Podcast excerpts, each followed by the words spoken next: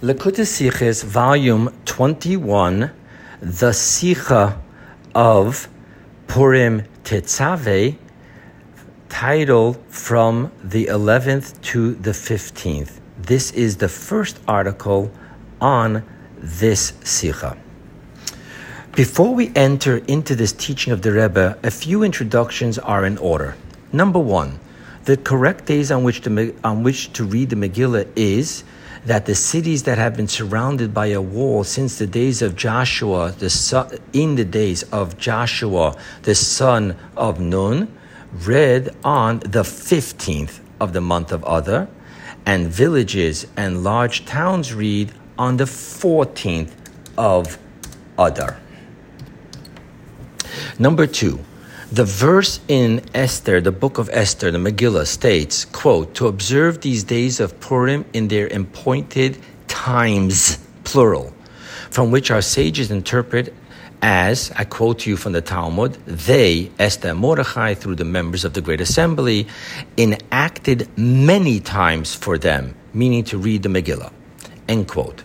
Hence, the opening Mishnah of Tractate Megillah reads, quote, the Megillah is read on the 11th, on the 12th, on the 13th, on the 14th, or on the 15th of the month of Adar. How so?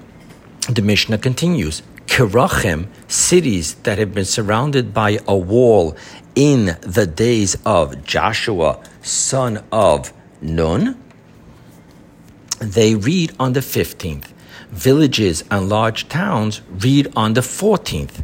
However, the sages instituted that the villages may advance their reading to the day of assembly.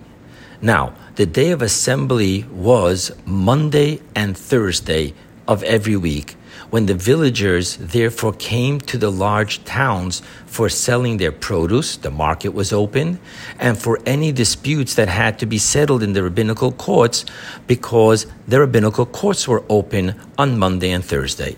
Hence, because villages may advance their reading to the day of assembly immediately prior to Purim, which is the 14th of Adar. Therefore, if Purim was on Sunday, then the villages would read on the previous Thursday, which is the 11th of the month. If Purim was on Wednesday, then the villages would read on the previous Monday, which is the 12th of the month. And if Purim was on Tuesday or on Friday, then the villages would read on the previous either Monday or Thursday, which is the 13th of Adar.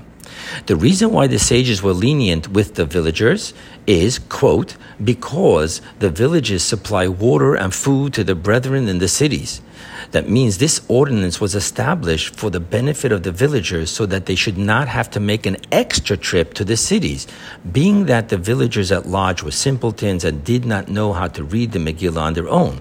So therefore, they shouldn't have to come back to hear the reading of the Megillah. We allowed them, the sages allowed them to read it on the day that they come anyway, which is the market day and the courthouse day prior to the actual day of Purim.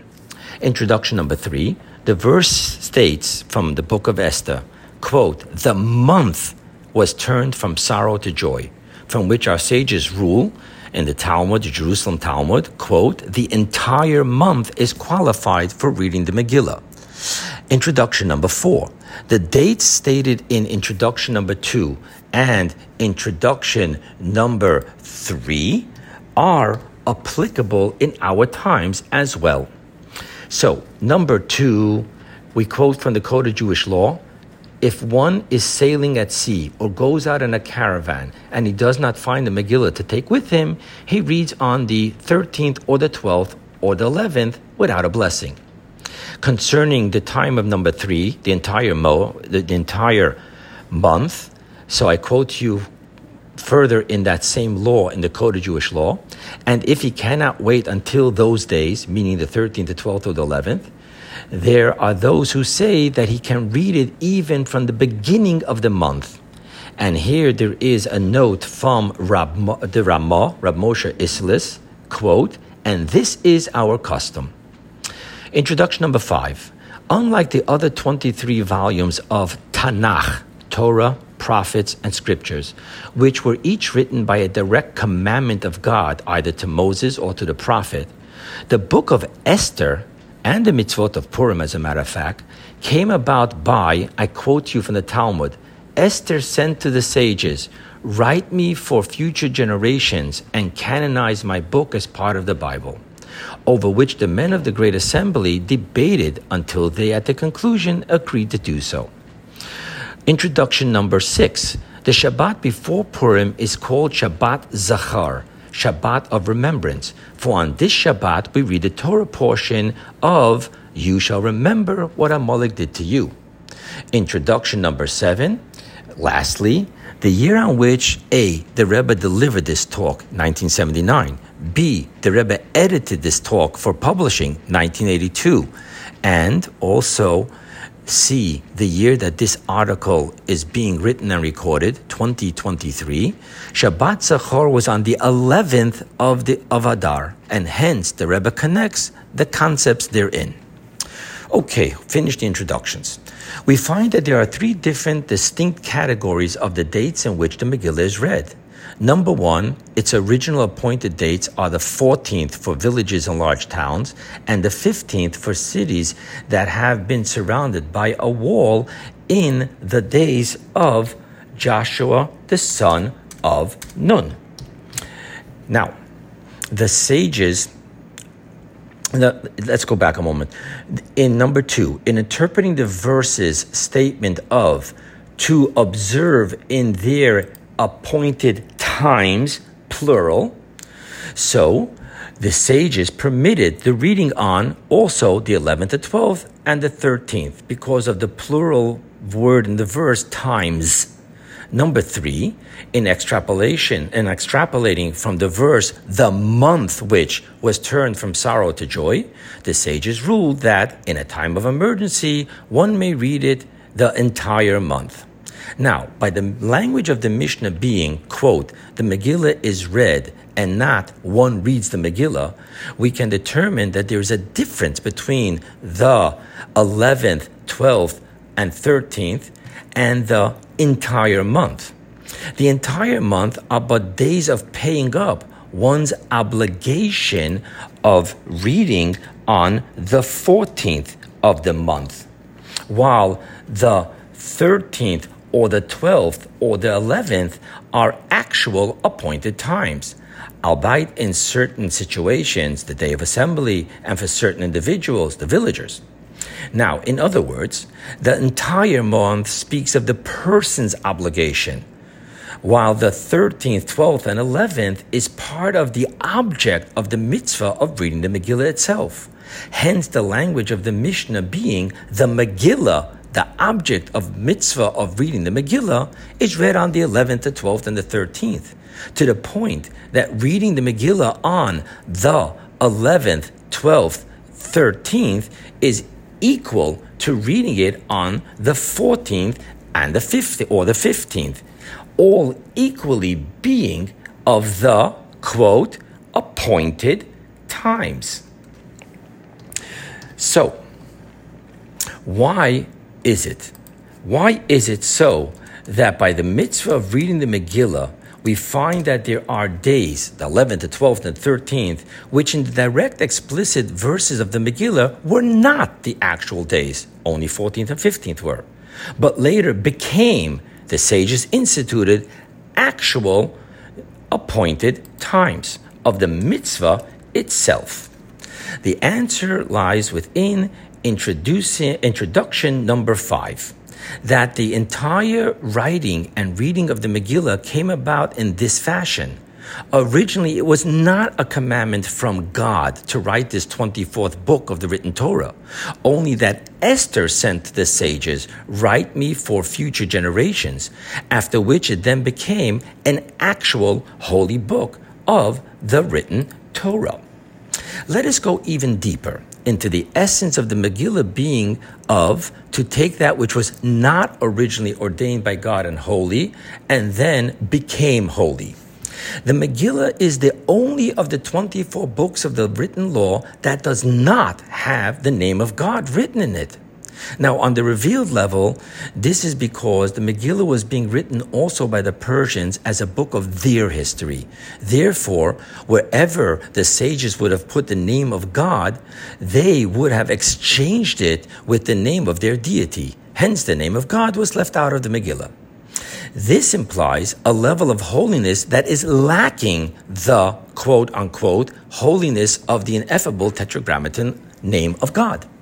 However, on the esoteric level, this represents the ultimate holiness of, I quote you from the opening verse of the Ten Commandments, Anochi, I, essence, am the Lord, the name, speaks your name again, God. So it says, Anochi, I, essence, am the Hashem, the name of God, Elokecha, your God, a name of God. Now, a name is but a descriptive and hence finite ray of revelation, while a Anochi, I, essence, speaks of the entire beingness, per se, of God, beyond expressing itself in any revelation, a name of finitism. This is why the Talmud states, I quote, From where in the Torah can one find an allusion to Esther? And it answers from a verse in Deuteronomy, I quote, and Anochi, again, the I essence, Hastir Aster. Now, this is a play on the word Esther, Hastir Aster, and it means hide will hide my face. Face refers to a name. Mystically meaning that the Megillah which originally came about through and Esther sent and not through the command of God, ends up being on a higher level, anochi, than all the rest of the written books, which were only on the level of the name of God. And this is why the Mishnah doesn't start with telling us that the appropriate time of reading the Megillah is on the 14th or 15th, but rather immediately starts with the Megillah is read by the villages on the 11th for villagers reading on the 11th speaks to the very essence of the Megillah.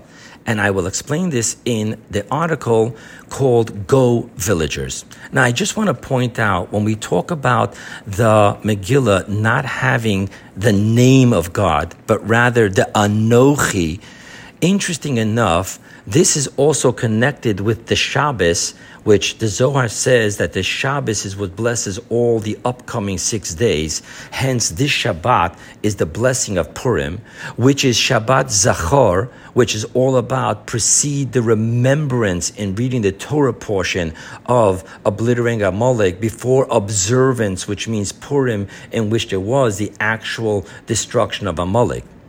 On this Shabbat, we read the portion of Tetzaveh, which is the only portion since the birth of Moses that doesn't have the name Moses in it because of the sin of the golden calf, which is not holy, of which Moses defended Israel from the wrath of God with, I quote to you the verse, and if you will not forgive Israel, then erase me from your book, meaning the Torah. So therefore, this manifested itself in the Torah portion of Tetzaveh that Moses' name is not mentioned. But however, what ends up is that the beginning, the very opening of the verse says, God tells Moses, and you, doesn't say his name, and you. That means Moses' Anochi essence shall command.